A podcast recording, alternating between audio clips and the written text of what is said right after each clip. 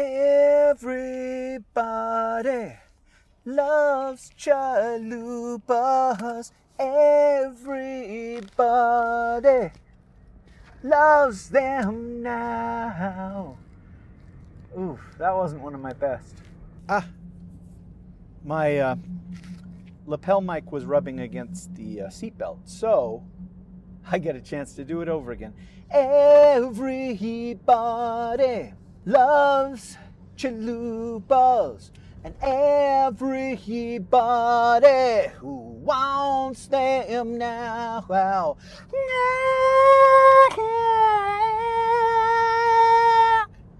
Hey guys, this is Rish Outfield, and this is the Rish Outcast. I'm going to put a little warning right here up front that this episode might... Two warnings. First is, you know, haha, warning. This episode might make me seem super naive. Go ahead and say it. Every episode makes you sound super naive, you bright-eyed, bushy-tailed little world's oldest 5-year-old. Thank you. Jeez. And then the second thing is, you know, I recognize that I have a lot more opportunities than other people do, even though I feel sorry for myself a lot, even though I sometimes complain. So that second warning is, hey, in America, we have it really, really good. I recognize that, and even among Americans, I have it good because I have enough money to make ends meet. And sometimes I have to scrimp and save, but it's for big things. It's not for meals. It's not for clothes. So just putting that out there. Yesterday, we got back. My family and I got back from my very first cruise. We went on a family vacation for a week in early 1997. I want to say it was April. So that's not really early. But we had gone on this extended vacation. We went down to Mexico. We got to see where my mother lived as a child. And, well, we hadn't had a family vacation since then. And my father passed away, and my mom was thinking, well, maybe we won't get another chance. She's in her 70s now, which isn't old, but my dad died in his 70s, and so she said, you know, a bucket list kind of thing is I sure would like to be able to go on a cruise with my family, with my kids and my grandkids. And this was about a year ago. She talked about this, maybe less than that, but she said, how about, you know, next summer, 2018, we all plan on doing this. And so we did, and everybody except my brother were up for it and cleared our schedules. I mean, some people's schedules are clearer than others. I basically just had to stop taking on commitments and just sort of put what I do for a living on hold. So for me, it was easy, although during the trip, I kept thinking about how much work would be piled up when I got back and whether I had planned it adequately. And yeah, I did end up losing some money business-wise because of this trip. But other than that, gosh, it was so easy. Today is Monday. We came back Sunday evening. It's just past noon, and I was able to spend the whole morning trying to catch up on the things that I had missed. But my planning had been good enough that here it is, 1 o'clock in the afternoon, and now I can go get lunch and bring this microphone along and podcast, which is kind of, I guess, let me just say kind of lucky. And maybe that'll be the theme of this episode, is that I have been kind of lucky. And I do an address to my Patreon supporters every month. Usually I just talk about what's going on with my creative life and what's coming with the Rish Outcast. And I try to tell a story of, you know, here's something interesting that happened when I picked up a hitchhiker, or here's something interesting that happened with my zipper and my genitals. And in the most recent address, I asked, hey, so I just came back from this trip and I wonder, should I talk about it and do an episode where I talk about my first cruise and the experiences that I had? Or is that too self-serving? Is that too pedestrian? Is that, I mean, nobody likes to see your pictures from your trip unless you went to, you know, the Playboy Mansion or space.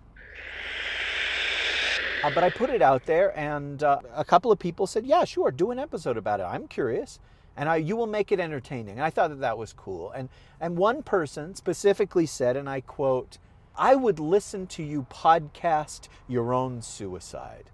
And I just thought, wow, wait a minute. Now that I think about it, that might not have been as complimentary as I interpreted it. Before I said it aloud, Hey, R080T, do you think you could... Oh, wrong show. There never was an R080T. I was R080T, so in a way, nothing has changed. Okay, so people said, yeah, sure, do an episode, F you. But maybe I added the F you part, except for that one guy. So I just wanted to tell a little bit about it. I think that there might be fun anecdotes in this, and if there aren't, then I'm not very good at podcasting. We went to Los Angeles yesterday. Well, we didn't go to Los Angeles, but we drove around Santa Monica, and I saw a billboard for the radio show that I listened to in LA that made me want to do what I'm doing right now. I mean, it made me want to do the Dune Steve with Big Anklevich. And I saw that billboard that they're still doing it. They're still in business. And I felt this sense of pride, I guess. Just joy that even though I don't get to listen to it, that they're still out there doing their thing. And, you know, I've been podcasting for 10 years. And I'm still out here doing my thing. So that's where we are with this episode. Shall we begin? I won't sit down, I won't shut up, and most of all, I will not grow up. So you know how they say, well, I don't know that they say, somebody says it takes a village to raise a child. I can't remember exactly who it was that said that, except for that she won the popular vote, if you count the millions of illegals who voted. That's kind of how it has been for my nephews. My mom does a great deal of raising of these boys, and I do, because I live with the children, way more than a normal uncle is expected. You know, I take them to their sporting practices and events. I do their homework with them. I hang out with them often. You know, I administer severe beatings. And because of that, I feel like maybe we're a closer-knit family than we would have been otherwise, if it's one of those where you see your cousins every summer, or, oh yeah, I've got that uncle, that one weird uncle, but we see him every couple of years when he runs out of money, that sort of thing. But for this trip, it was my sister and her husband, the three boys that are my nephews, my brother-in-law's teenage son from a previous marriage, my other sister and her teenage daughter, and my mom, and me. That's 10 people. 9.5 if that's what the zero-year-old, that's hard to say, the zero-year-old counts as.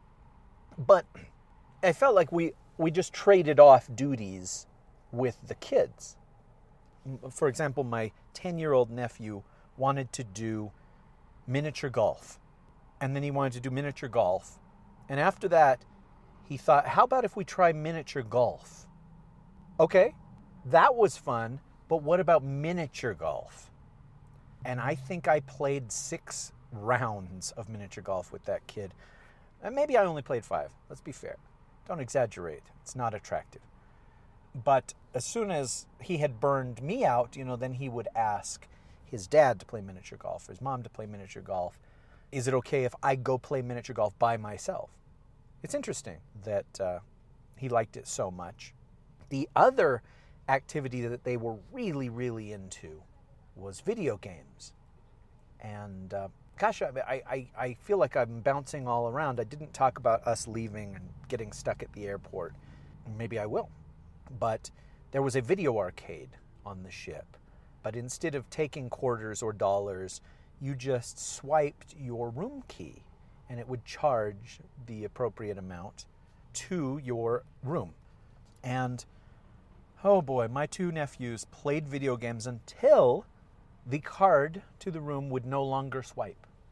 Because you see, there's $100 limit for each day of how much booze you can ring up or how many video games you can play. And when he reached that $100 limit, it wouldn't work anymore. It's like, ah, oh, shoot, what a ripoff, huh? That horrified me because, I liked video games a great deal when I was a kid. A teenager probably was the biggest time. But I can't imagine playing $100 worth of video games in a day.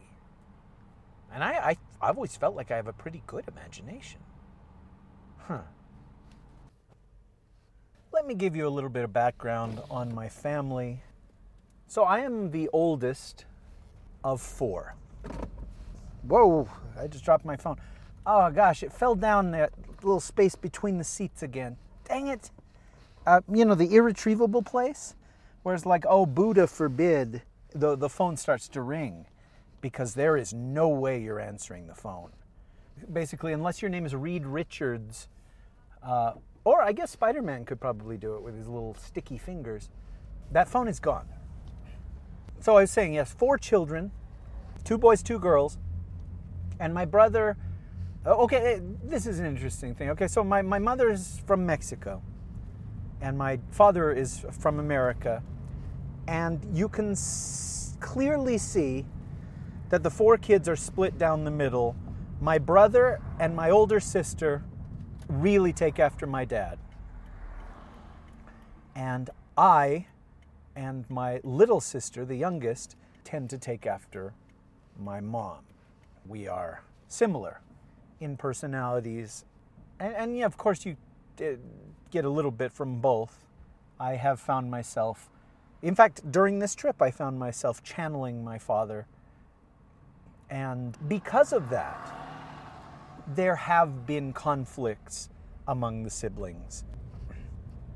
My father's death served to bring some of us closer together and then separate others of us. For example, my big sister really alienated everyone in the family around that time, and she's the one that's most like my dad. She idolized my father. I think she tries to put forth the opinions that he would put forth if he were here in the situation. I cannot oversell how much she idolized my father.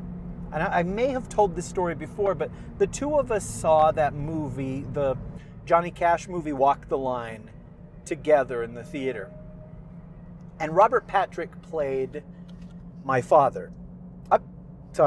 Robert Patrick played Johnny Cash's father, but he was my dad. If you see that movie, then you know what my dad was like. And there's a scene where Robert Patrick is berating Johnny Cash, saying that he's a dumbass and that he's never going to accomplish anything, he's got foolish dreams. And I was just shaking my head with like, wow, I heard this exact speech. And my sister leaned over. I wish I were making this story up, but she leaned over in that scene when I am flashing back to any conversation I had with my dad between ages of 14 and 30. And she said, whew, I sure would hate to have a dad like that.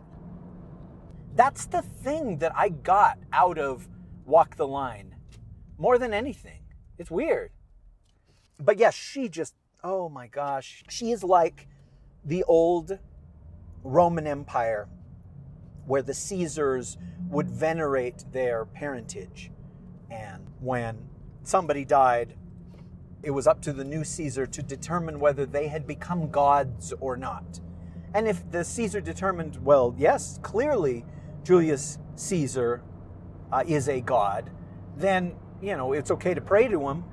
It's time to, you know, venerate them, build statuary and all that stuff. She is a big believer in that. And the reason I tell you this is because there weren't a lot of conflicts on this trip. But my big sister is hard to get along with. She would vehemently deny it. And what she would say is, everybody else is hard to get along with. So anyway, she did occasionally make things difficult on the trip. And I don't want to throw her under the bus by, you know, singling her out. I mean, of course, she's never going to listen to this podcast. Her daughter might. And her daughter might take issue and say, hey, that wasn't cool, the way that you said that my mom was always the last one ready and always the last one to get up. And if she didn't get up at noon, it was because she wasn't going to get up until 2 in the afternoon. So I won't say things like that here, except for that occasionally my sisters would fight, and certainly had my brother come along, he and my sister really, really, really butt heads. And I said earlier that my brother is a lot like my dad. Well, my brother tends to emulate the best parts of my dad. My brother works his butt off. He works all the time. He actually works in a very dangerous job. I may have talked about it before, but he's one of those guys that when a storm happens or there's an accident or something like that, he goes up onto the poles and he fixes the electric lines. My brother has pragmatism. He understands mechanics. He is tough. And so those are the best qualities of my dad. But he's also surly. And he also doesn't shy away from a fight or from conflict. And so he made it clear early on that he wasn't going to be coming on the trip.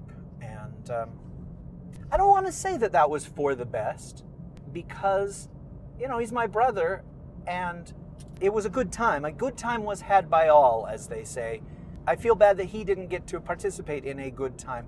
Although there were a couple of moments when I asked my little sister if my brother were here, would he be enjoying this? Because there were times when I was just like, oh, he would be hating this right now. My brother always hated to travel. And he always hates people, places where there are crowds. And there were both of those things in abundance. And my sister would say, yeah, he would be complaining right now. He would hate it.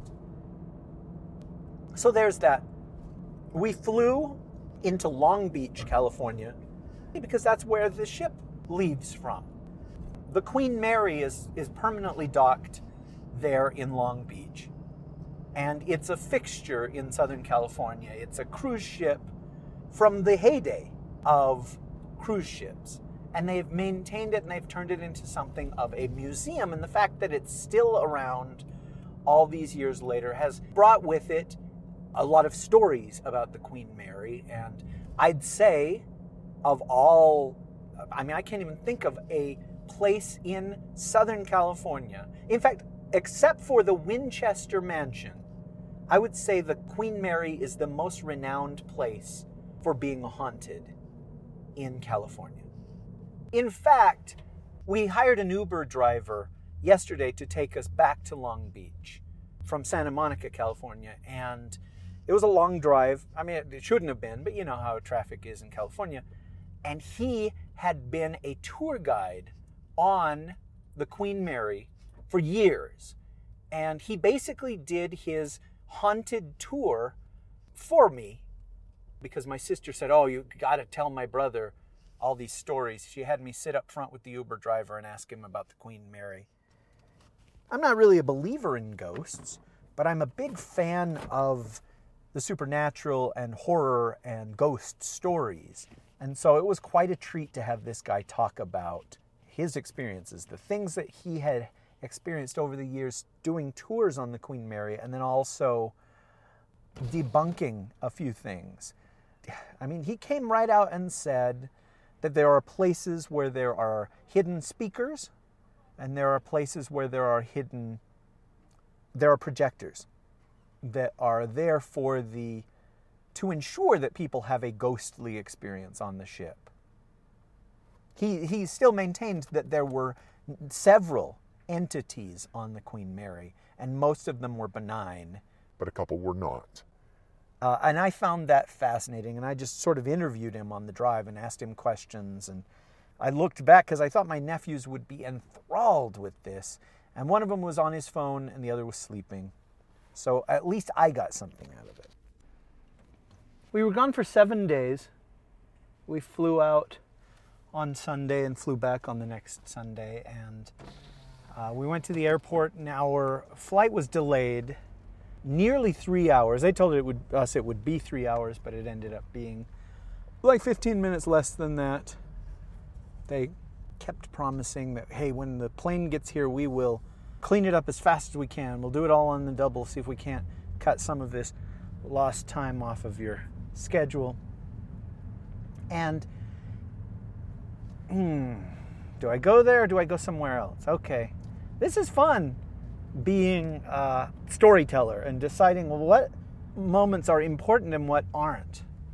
And yeah, you just sort of wing it. If I've talked to professional storytellers, and it's almost exactly the same skill set as stand-up comedian, where you just try certain things, and the things that work you keep and the things that don't you discard, and the story evolves to a perfect version of the anecdote.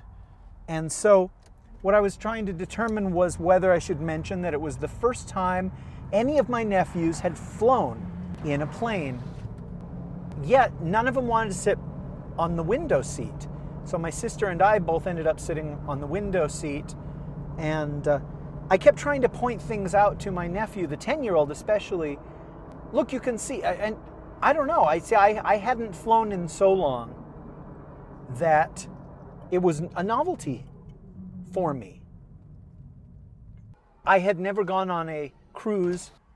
I'd never been in one of those drawers that they keep dead bodies in a morgue. So, you know, it's just things where I feel like, gosh, I've missed out.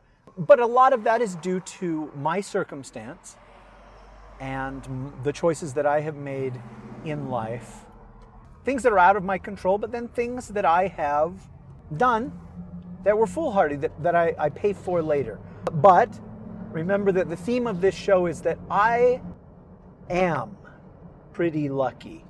And my sister and my brother-in-law got married, had a kid immediately after getting married, and then, you know, had another one, and then just last year had a new baby. And when you have that many kids, your options become more limited. I know that that's not everybody. I can't just say, look, if you have a bunch of kids, you're not going to be able to do as much for fun, for leisure, and all that. I mean, for example, Big Anklevich is the perfect exception to the rule. His mom and dad had 10 children. And boy, the stories Big could tell you about going to the Bahamas, about going to space camp, about going to the Isle of Lesbos. Just amazing stories that Big can regale you until the wee hours of the morning, talking about just when you have that many kids, every possibility is open. Cliff diving, fire eating. So anyhow, none of them had ever been in a plane before, but they were all afraid to look out and see below. But I stared at that and I was fixated. It was just amazing to see the macro version of the world. You know, here's a city block the size of a postage stamp. You know, it's like, okay, this is farmland. That little puddle is a lake. When we got into California and there were all these mountains and hills, it was so interesting to see the winding trails of unpaved road, you know, dirt roads. And they looked like a child's drawing because they were so squiggly and not straight. There's something really neat about that. And then once we got into the cities of California, you could kind of tell what kind of neighborhood you were above by how big the yards were and how many swimming pools you saw. And look, if you're somebody, for example, Marshall Latham tells me that he travels all the time. And so that kind of stuff is probably tedious to him. But to me, it was just like, wow, neat. I thought it was neat. Anyhow, because we were stuck at the airport for some extra time, I had brought my notebook with me. And Gino Moretto had made me a mock-up for a story collection. But he had put, for the title, you know, just like a placeholder title. And I told him, oh gosh, I wish that I had written a story called that. So it wouldn't be a placeholder. That's pretty neat. And while I was at the airport, I started writing that story. And not to bury the lead, I finished that story on the trip a few days later. And that to me was kind of neat because even though I was on vacation and just enjoying myself, I felt like, well, but I also accomplished something. I wrote every single day but one while I was on the trip. It made me feel like I'm a real writer. Do you know what I'm saying? It was neat to get back to California, to be in Southern California again.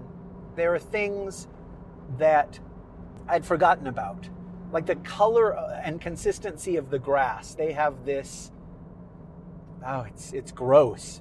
I'm just going to call it like a crabgrass derivation.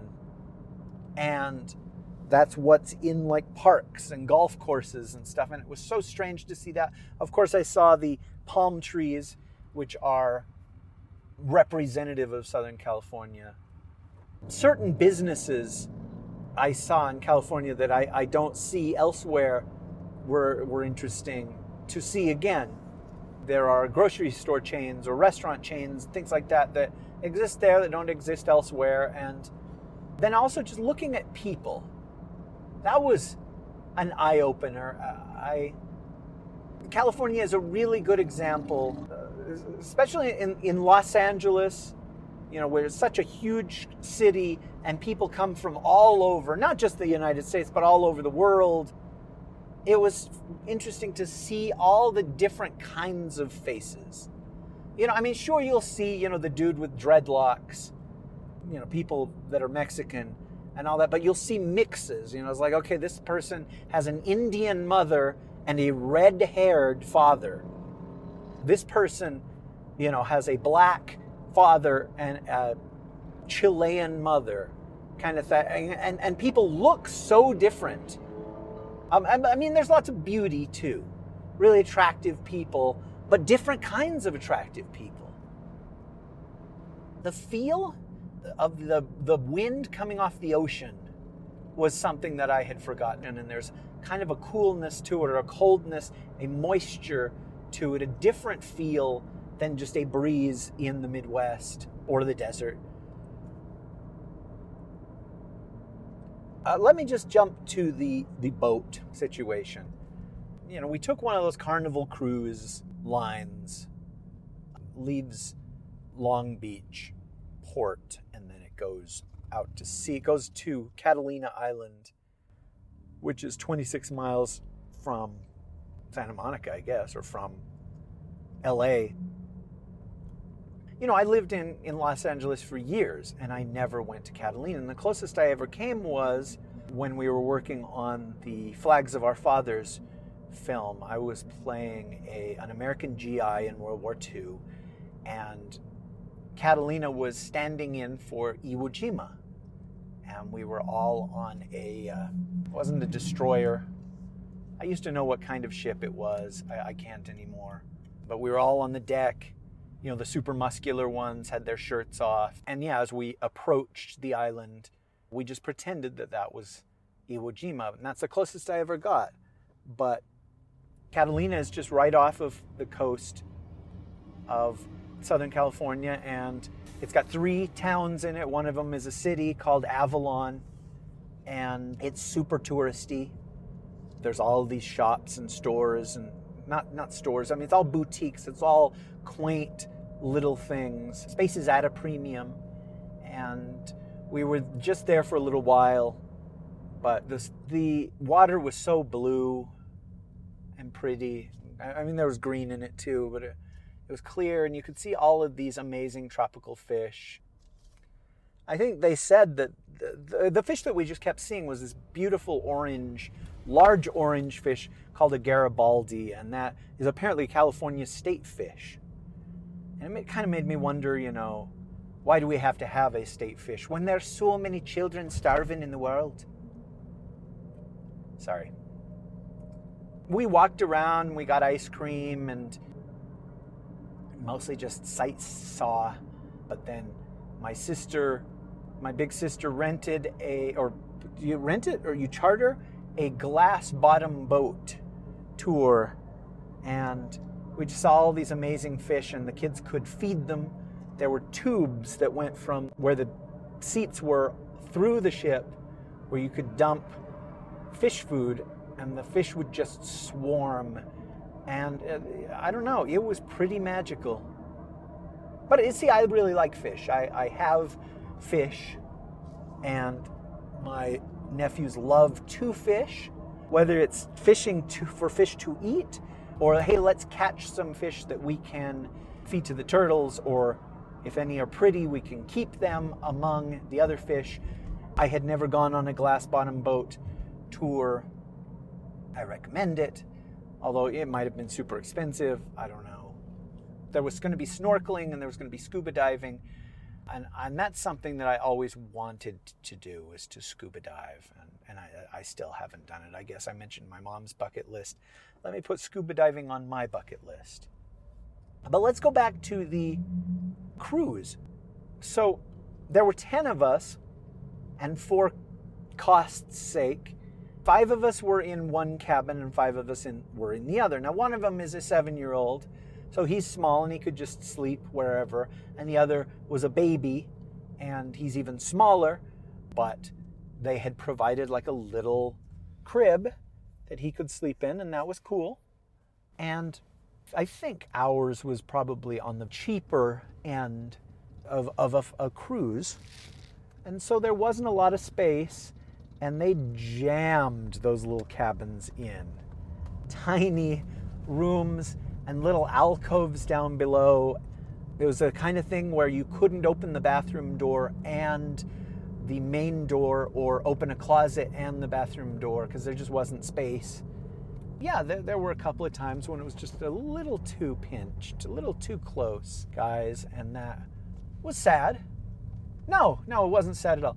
And that was vexing, but like I said, I'm pretty lucky that I got to go on a cruise at all.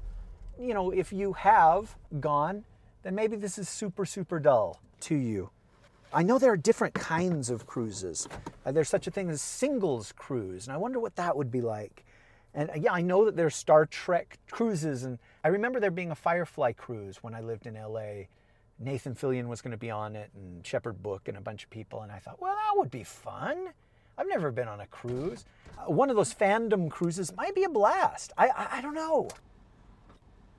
Basically, there were 3 things that I wanted to say about the cruise. And the first one is that it's weird how you would forget that you were on a boat unless there were waves or vibrations, you know, where you're just like, oh yeah, that's right, I'm on a boat. But then, afterward, it followed me. So I would be on dry land, I'd be sitting somewhere, and I would feel the sway of the ocean. And I felt that today even. And it reminded me of the way that Johnny Depp played Captain Jack Sparrow in Pirates of the Caribbean, how there was always just like swaying involved, and oh, you know, like he could feel the ocean even when he wasn't in the ocean. I wonder if that was part of his performance, or if it was just, you know, he's supposed to be drunk all the time. But yeah, that was a unique experience for me. Just, I've not ever been on a boat except for, you know, I've been fishing a couple of times, and there was that Liberty ship, now I remember the name, that we took for that film shoot. That was really, really interesting. I just, the idea that there was, you know, basically a floating hotel, and you could just walk around and go wherever, and if you wanted to go look at the ocean, you could. If you wanted to get some sun, you could. If you wanted to be in your room and read, I would say you could, but there were just always too many people for me to be able to do that. But you could go somewhere and be alone. There were all of these big windows in the side of the ship and seats by the windows. And if I wanted to, I could find one that nobody was sitting in, and I could read, or I could write, or I could just look out at the waves. And that was super unique. Really a good experience. Brought to you by Carnival Cruise Lines. We don't make waves. We let the ocean do that. And let's see. There were all these events, lots of fun activities that were always going on, but it wasn't mandatory. You could choose to go to them or not. And I guess they do the exact same schedule every time that ship leaves, with the exact same activities, and the people that participate in them have the same script. But to me, it was all just like super unique. It was like, oh, now we're doing Harry Potter trivia. Cool. Oh, now we're doing 80s music trivia. And I was like, wow, well, I want to do that. It's like, oh, now we're showing a movie. Oh, cool. There's a stand-up comic. There's a song and dance performance. There's a piano bar. But above all, there was food. And the idea of this much food in one place was mind-boggling to me. Just the idea that there were various, do you want to say, restaurants on board, and you could go to them and eat for free as much as you wanted. Now, I'm sure there are people that abused that, but I never saw it, and I never felt like I abused it. With the exception of Lucky Charms cereal. The Lucky Charms would always go first. So when we'd see Lucky Charms, I'd always grab a box for me and a box for my two nephews. Then inevitably, the Lucky Charms would be gone. And so one of my nephews would be like, can I have your box of Lucky Charms? But even with that process, repeating over and over, I still had, I think, 3 bowls of Lucky Charms in a week, which is more than I've had in the past 2 years, I would think. But, you know, the dark side of that much free food is people stuffing themselves. Yes, I did experience that feeling of, oh, shoot, I am so full that I just have to sit here in pain for a few minutes. And I never feel that. Even on Thanksgiving, usually when my mom cooks for Thanksgiving, the courses are separated by like an hour each. You know, there's an hour before dessert to give people time to get hungry again. And there's certainly something, I'm not going to say immoral, but probably something wasteful about getting that full, about eating that much. Like they had an ice cream kiosk, and ice cream was free, and all you had to do was just get in a line, and you could have a bowl, or you could have a cone. And yeah, I ate more ice cream in the last week than I had this year. And I just found that unique. It was fun that, you know, I can get pizza, or I can get a burger, or I can get rice, or I can get breakfast food, or there's a place that has tacos, and you know, there is a dessert bar or a buffet kind of thing, and there, you can get sandwiches made. But the idea that, let's say it's 3:00 in the morning, that you can just go to that place and get that at 3:00 in the morning, that was amazing. I mean, the only thing that there wasn't enough of was space and sleep. I found out, and again, I here comes the bus. Do I push my sister or not? But I found out that she would turn on the TV, and so would my niece. The both of them would turn on the TV and immediately start doing something else. And I'd be like, the hell, dude? I was trying to read, or worse, I was trying to write. And with writing, I kind of have to focus. I need to have an approximation of silence to do the writing. So the TV would go on, and so I would sort of read on and off. There was no internet at sea, right? Which was crippling to my brother-in-law's kid, who is on the internet 20 of every 24 hours. But trying to entertain yourself in a stateroom where there's no space was pretty limited. And for me, it was basically, do I write, do I sleep, or do I read? And so I kept reading, but I was not enjoying the book that I had brought. I'd brought two others as well, but I never got to them because I didn't enjoy the book I was reading. I only made it halfway through. In my mind, I was like, well, I will eat this book alive and then jump on the next one. But I just chose the wrong book. What I would do is I would do that until they went to sleep. And then I could write in silence. But what I discovered was that they would just turn on the television and then do something else. And one of those something else things that they would do was sleep. And the first time it happened, I was forgiving. Because it's like, oh yeah, you fell asleep, no big deal, everybody's tired. But the second time it happened, I was just like, well, why did you turn on the TV? But yeah, the third time that it happened, I was angry.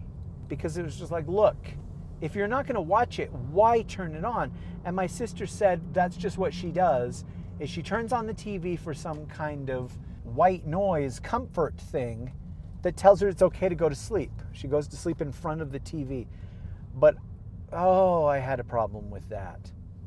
And sadly, what I ended up having to do the rest of the vacation is put up with the TV being on and look over until I realized she had fallen asleep, and then I could turn the TV off and write. I know, I'm complaining about something very, very small. Yes, I'm pretty lucky, but it was just a couple of hours less writing than I would have had otherwise. Does that seem petty? I don't mean for it to be, but maybe it does. Sorry? So what we went on was a family cruise, and before I went on it, I might have guessed what a family cruise entailed, and I would have been wrong. Well, it makes me wonder, like I said, about a singles cruise or a cruise for adults, because the ship had drinking, and it had gambling, it had 18-plus stand-up comedy, there was a smoking deck, which you would never find on the mainland in California, I don't think. Yeah, it was just, that was strange. I mean, there were kids on board, certainly. But it wasn't just kids, and I saw not just young people, but you know, there were old folks too. I talked to a retired couple, and they said that they go on cruises all the time. In fact, they have like the cruise equivalent of air miles, but where they had earned enough points to go on this cruise for free. And I guess that's kind of nice. The guy was one of those know-it-all guys who had done everything more than once and had all the answers. You know, it's just like, oh, what you need to do is this. I didn't find him to be an a-hole, but he just, he talked a lot. So that was interesting to me. I mean, there were some activities. There were definitely activities for kids. But there was like a hairiest chest contest. And, you know, I can't really see who might enjoy that. Speak for yourself, lad. Okay, wait, I can think of one person who would enjoy that. But yeah, they had dancing. Lots and lots of fruity drinks. you know, Mai Tais and sex on the beaches and margaritas, that kind of stuff, which I think is cool. And some very attractive people, certainly. One in particular, I kept seeing this girl. I'm going to call her a girl. I don't know if she was a woman. You know, I don't know how old she was. Because except for the casino, they allowed people in everywhere. Like, my niece is 17, and nobody carded her when we went to the adults-only stand-up comedy. But yeah, there was this just ridiculously beautiful girl. She could have also been quite young, but I would see her all the time. It's like we sit down for breakfast, and there she is in the next table over. When we went to Catalina, they had a Jaws retrospective at the museum, and I was like, oh, we got to go check that out. I didn't realize that there was an entrance fee at the museum. But coming back from that, there she was again. We went to Mexico, and you had the option of just walking around, of getting a cab, of going to the beach, of staying on the ship if you wanted, or going on a guided tour. And we went on a guided tour, and sure enough, she was there. One of my favorite activities was had on the ship, and it was karaoke. And it was funny because they had both all ages karaoke and then adults only karaoke. But my 10-year-old nephew was allowed in there with us. And as far as I could tell, the only difference was when I requested a song, I was told, hey, you've got to skip the profanity if there's any vulgar bits. But yeah, there were tons of like little kids singing Taylor Swift songs, or whatever the 2018 equivalent of Taylor Swift songs is, Lil Wayne, that kind of stuff. And I saw the girl there too. She came in, and I thought, well, when I get up to do my song, I'm going to direct my song at her. I mean, it's stupid, I know, but it's the only thing I could think of. And then about two songs before I got up, she and her friends left. I still really like karaoke, though. Anyway, she was so lovely. And young. And carefree. Don't forget young. With her whole life ahead of her. Yes, with junior high ahead of her. Ah, come on. I mean, I don't know how old she was. 14. But, I mean, she could have been 25. She could have been 10. No. Look, he's having a lot of fun with this. Well, someone ought to be. But, yeah, there's no telling. Surely she was of drinking age.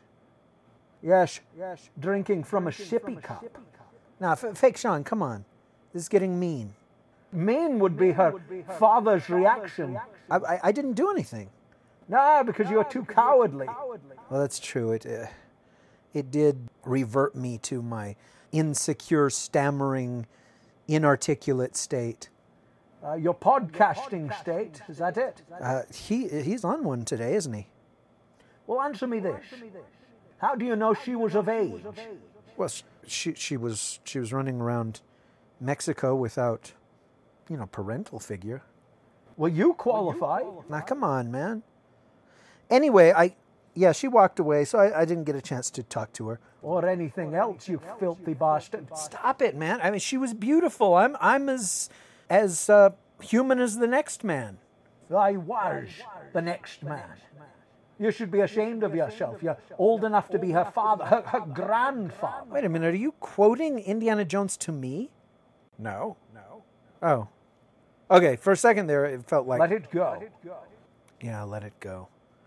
Let It Go was the song that her doll used to sing her to sleep at night. Okay. I shouldn't have brought this up. I apologize. Apologize to Dateline NBC, why don't you? So anyway, what song were you going to sing to, Arish? Well, it doesn't matter. I mean, it was... Was it Young Girl, Get Out of My Mind? No. No, you're much too young. Not that one. You know, your love interests in movies were always half your age, Sean. Yes, but at least they were old enough to drive a car.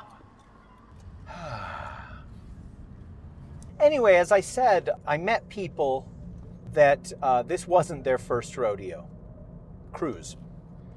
And I guess there are people that do this kind of thing all the time. It was really enjoyable, but I don't know that I need to do it again for a while. I mean, maybe 21 years is too long to wait. I who knows the state of the world 21 years from now, the state of me 21 years from now. But it was enjoyable to go on this trip and, you know, to spend time with my family. And for the most part, we did get along. There were a couple of times that my sisters sniped at each other, and I probably am not the most easy to get along with person either. So the second day we went down to Ensenada, Mexico. Ensenada, Mexico. En vivo, Grande Anklevich. Y Rish fuera del campo en los Dunsteve, La Revista Dunsteve. Like I said, we took a tour and went down to the coast, and that was really neat. And there were all sorts of fun activities you could do at the coast if you weren't there for 90 minutes like we were. And I'm wondering, did we... Oh, yes. I suppose we had a sister with us who didn't feel like getting up in the morning, but it seemed like we had so much more time in Catalina than we did in Mexico. We went down to see this thing called La Bufadora, the blowhole, this Mexican geyser, and I wish that I had bothered to read up about it to find out what it is and why it does that, because I as a child I went to Yellowstone, and I saw Old Faithful. And Old Faithful is, a geyser that on a fairly steady basis erupts. But this thing, if it was a geyser, it erupted every 12 or 13 seconds. You could just watch. You could hold your breath in between explosions. Explosions? Eruptions. And yeah, there was this little crag of rock by the ocean where the waves just washed in constantly, and this thing would spray. And sometimes it would spray 10 feet into the air, sometimes 15 feet into the air. Every once in a while, it would be 20, 25 feet into the air. But you couldn't predict how big it would be. I don't know. I just found it kind of cool to look at. I would have been happy to sit and look at this thing for an hour. But we were a bit rushed, so we didn't have an hour to do that. Something that, as a little boy, when we would go to Mexico, we would go to Tijuana, and it always upset me to see the beggars. And I have to say, I didn't see any beggars on this trip, but I did see children selling things, chiclets usually is how it was when I was a kid, and panhandling. And then there were all these vendors that had these little shops in Ensenada, and every shop had the same stuff. And they were relentless to sell this stuff to you. They wanted to get rid of it like it was stolen merchandise. And they would always give you a huge number of what it costs, and you'd just be oh, okay, sorry, no. And then they'd go down until you either bought or until you walked away with them still shouting numbers at you. And these guys were blatant. I mean, shameless. A guy actually said, come on, give me a chance to rip you off. And another guy said, I rip you off better than him. And I don't know if they actually knew what they were saying, but I wouldn't put it past them. It was interesting. They would diss each other and say that oh, you don't want to buy from them. You do want to buy from me. And another trick that they had was they wouldn't tell you how much something was. They'd say, oh, here, try it on. Or, oh, look at this. Yeah, oh, yes. And they'd hand it to you. And I feel like they had learned from experience that if they had handed something to you, if you had it in your hand, a lot of people would be too polite to give it back, to say no. And so I would be like, oh, how much is that? And he wouldn't answer. He would grab it, and I was just like, I just want to know how much it was. And he'd try and put it in your hand. And I don't understand. Well, I guess I do understand. I mean, I've never been a good salesman. And I think it's really stood in my way in my development as a business person. Clearly, these guys are taking it to the farthest possible extreme with just the badgering.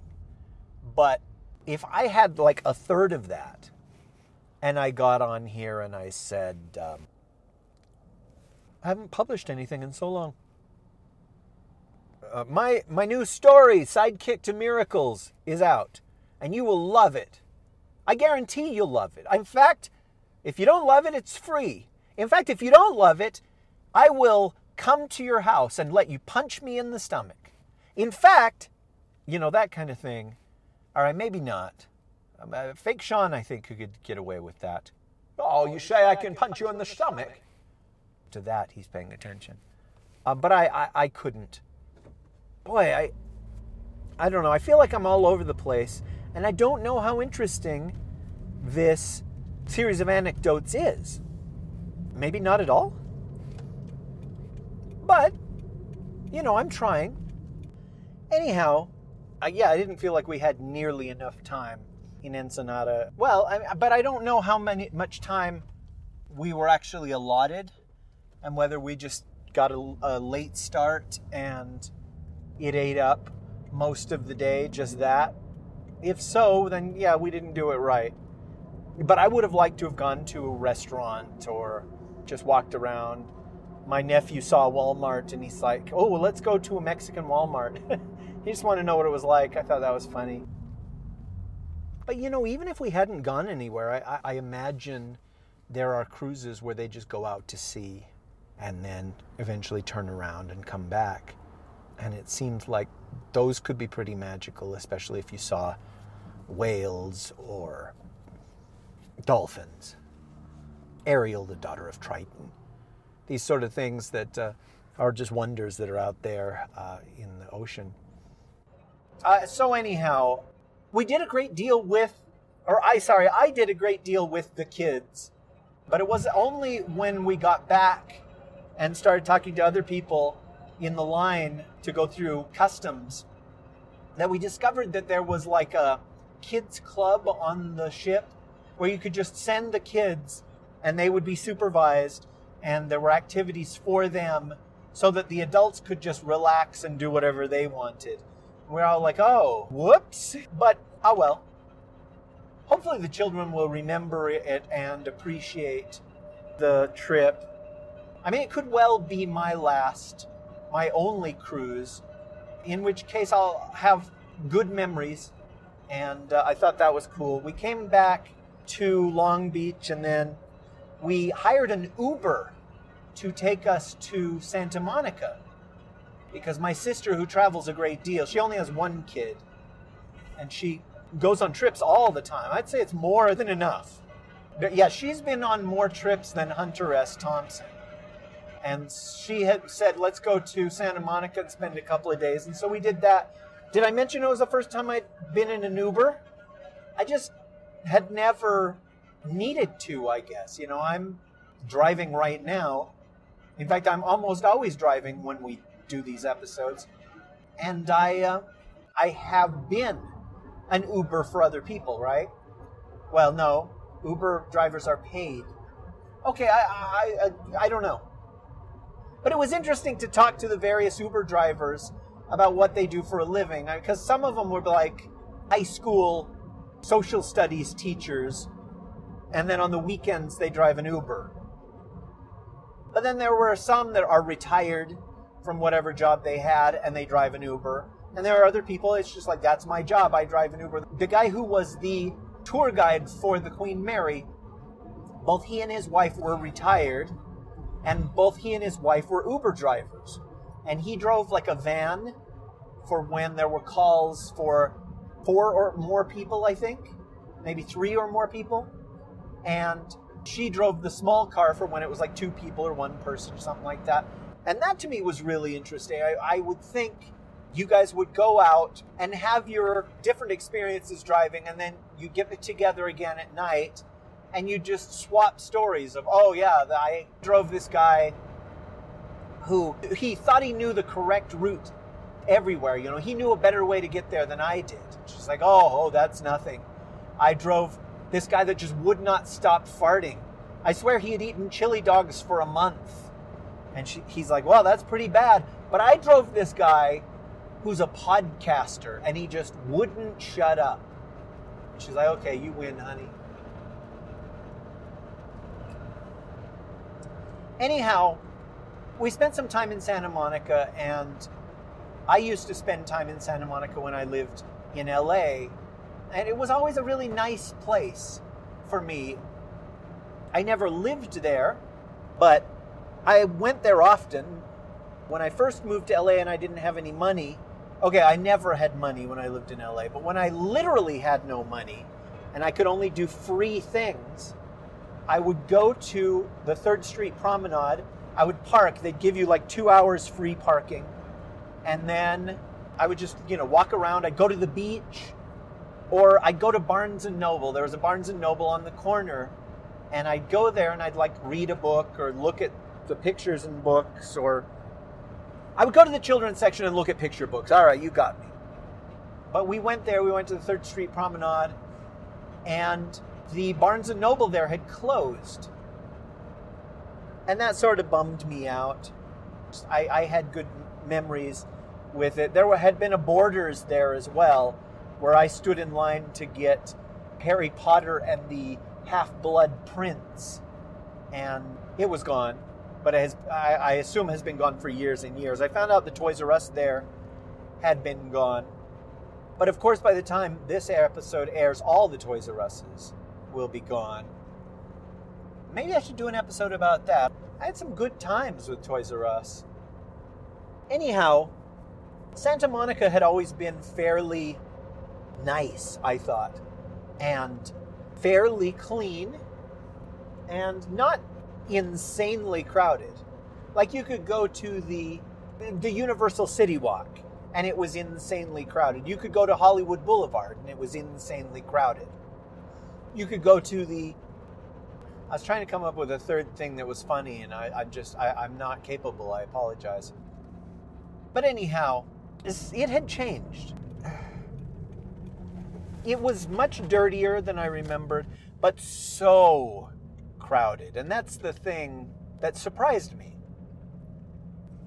We went down the pier, the Santa Monica Pier, and we walked around 1st Street, and there, it was a sea of bodies.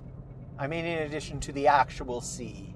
And I don't know, maybe I just went in the off-season, or I didn't consider myself a tourist after I had lived there a little while, and so I didn't go to the touristy places.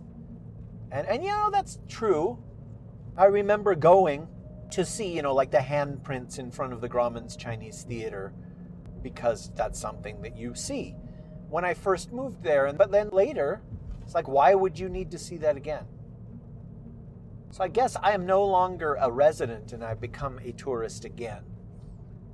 Oh, but one thing that had changed that was really interesting was there were all these bicycle kiosks where you could rent bicycles and just ride them around.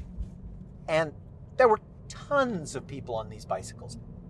Like 1 out of 20 people were on these bicycles. But even more so, they had little electric scooters you could rent. And they were everywhere.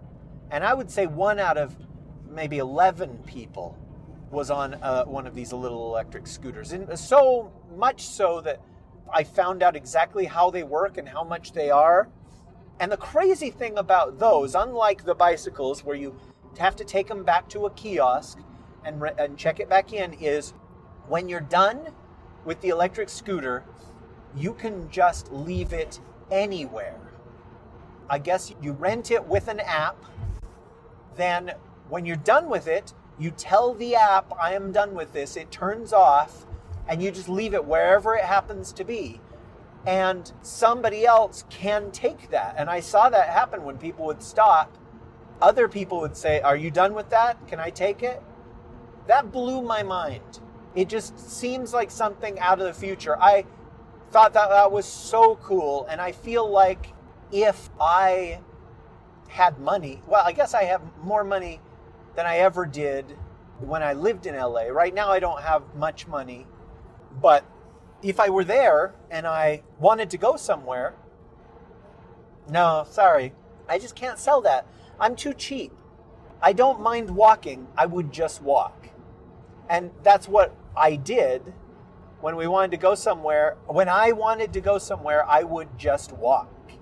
And if one of my nephews wanted to come with me, he would walk beside me or I would carry him on my back. And it just, it worked for me.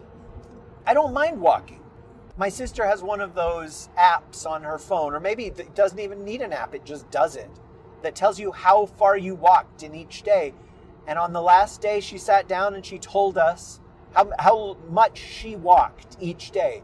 And it blew my mind because it's like, how could you have walked 3 miles or 4 miles when you didn't get up until 1 p.m? It just, it's amazing. But it shows, I guess, how much physical activity you do in a day, and that's kind of neat. I had an app on my phone that counted up how much I bicycled. I would turn it on whenever I got on a bicycle, and I would try and remember to stop it when I was done, and it would tally it up. But I used the bicycle so infrequently that eventually I just removed the app. Oh well. We ate at some restaurants in Santa Monica, and again, when I lived in LA, I couldn't afford to eat anywhere that wasn't super cheap. So I found out like the places with the best deals, you know, like Rally Burger in LA was cheap. And I ate there a lot. In fact, I wanted to find a Rally Burger while we were there and just taste it again, but I didn't see any. It was fun to go to various places and eat and decide what was best. And I think the place that I liked the most was this place called Taco Libre. And it's a Mexican restaurant that is Mexican wrestling themed. And the food was not terribly expensive. And it was really good. I don't know. I need to start making money again. Then maybe I can look for equivalents to Taco Libre around here. So the trip was a good one. We flew back, and like I said, I meant to... Oh no, I didn't say that. That was my Patreon address. I did that first before I did this episode. I had intended to podcast from the airport, but it was just too busy, so I didn't. Anyhow, we flew back and we were home. And I know that for some people, it's just like, ooh, home sweet home. I'm happy to be back. Someplace where I know where everything is. And that's good. That's what home should be. But me, I found this really fun and it was exotic. And there were other things I could tell you about. You know, I took the boys out to the beach and they became all fixated on catching crabs. And I told them, yeah, well, you just go under the boardwalk. Believe me, you'll catch some crabs there. But again, I'm pretty lucky that my family could afford to do that. And then I have a family that gets along well enough that we did that and do not regret it. And I'm going to do more things in the future, I would hope. Maybe they will be worth podcasting about. I mean, if I'm very lucky. Thank you for listening.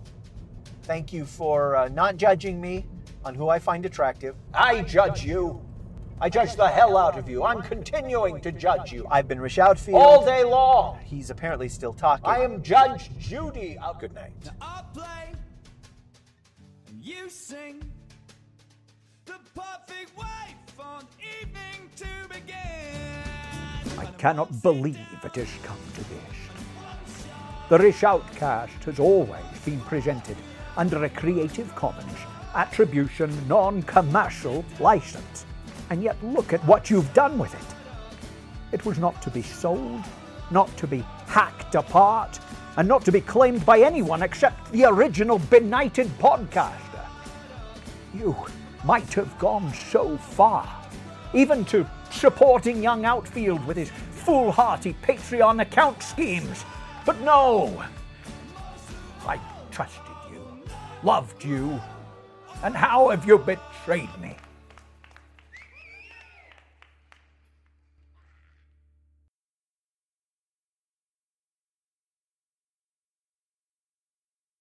And I got it out. God, that's an ugly sound. Sorry.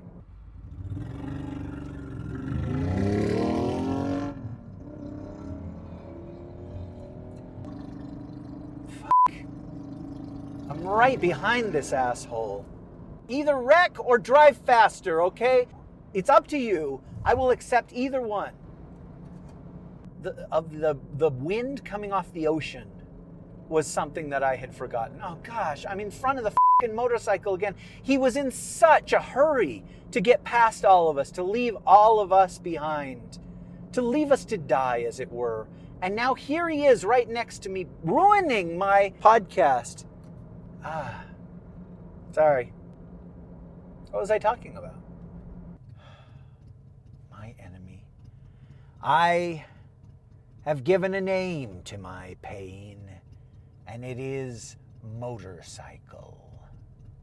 Okay, so another thing that we did as an activity, okay, so after we went to Catalina, we went down to Mexico to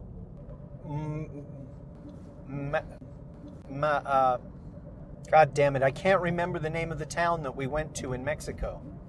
We went to Catalina and Mazatlan. Mierda, Menudo, Ricky Martin, Luis Miguel, Julio Iglesias. See, I can remember Bufadora was the name of the blowhole. Why can't I remember the name of the city? And they took us to Ensenada, let's call it that. We went to a stand-up comedy routine, and the guy was talking about how, you know, you go on these cruises and you just eat and eat and eat and eat. And the guy's like, honey, all my clothes have shrunk.